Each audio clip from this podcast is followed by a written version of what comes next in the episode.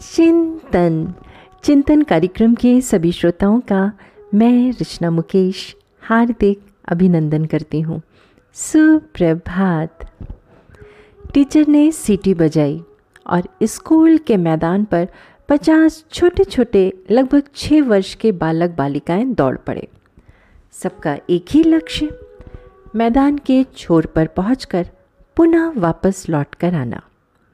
प्रथम तीन को पुरस्कार प्राप्त करने की सारी भाग दौड़ सभी बच्चों के मम्मी पापा भी उपस्थित थे तो उत्साह ज़रा ज़्यादा ही था।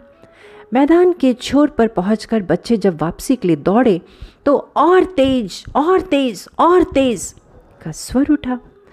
प्रथम तीन बच्चों ने आनंद से अपने माता पिता की ओर हाथ लहराए।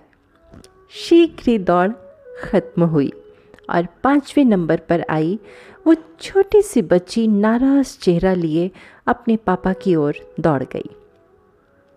पापा ने आगे बढ़कर अपनी बेटी को गोद में उठा लिया और बोले वेल डन मेरा बच्चा वेल डन चलो, चलकर कहीं आइसक्रीम खाते हैं। कौन सी आइसक्रीम खाएगी हमारी बिटिया रानी? लेकिन पापा, मेरा नंबर कहाँ आया? बच्ची ने आश्चर्य से पूछा। आया है बेटा, पहला नंबर आया है तुम्हारा। ऐसे कैसे पापा, मेरा तो पांचवा नंबर आया ना? बच्ची बोली, अरे बेटा, तुम्हारे पीछे कितने बच्चे थे? थोड़ा जोड़ घटाकर वो बोली, पैतालीस बच्चे। इसका मतलब उन पैतालीस बच्चों से आगे तुम पहली थी। इसलिए तुम्हें आइसक्रीम का इनाम मिलना चाहिए, है ना? पर मेरे आगे तो चार बच्चे थे पापा, परेशान सी बच्ची बोली। इस बार उनसे हमारा कंपटीशन नहीं था। क्यों? क्योंकि उन्होंने थोड़ी सी अधिक तैयारी की हुई थी। अब हम भी फिर से बढ़िया प्रैक्टिस करेंगे। अगली बार तुम 48 में फ़र्स्ट आओगी और फिर उसके बाद 50 में।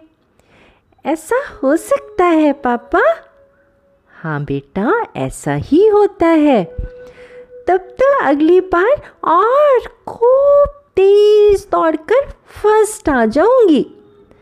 बच्ची बड़े उत्साह से बोली, शाबाश मेरा बच्चा, अभी हमें खुद से और आगे निकलना है। पापा का कहा, बेटी को बहुत अच्छे से समझ में तो नहीं आया, लेकिन फिर भी वो बड़े विश्वास से बोली, ठीक है पापा, जैसा आप कहें। अरे, अब आइसक्रीम तो बताओ। पापा मुस्कुराते हुए बोले, अब एक नए आनंद से भरी पैंतालीस बच्चों में फ़र्स्ट के आत्मविश्वास से जगमग पापा की गोद में शान से हंसती हुई बेटी बोली, पापा बटर स्कॉच आइसक्रीम दोस्तों, क्या अपने बच्चों के रिज़ल्ट के समय हम सभी माता पिता का व्यवहार कुछ ऐसा ही नहीं होना चाहिए?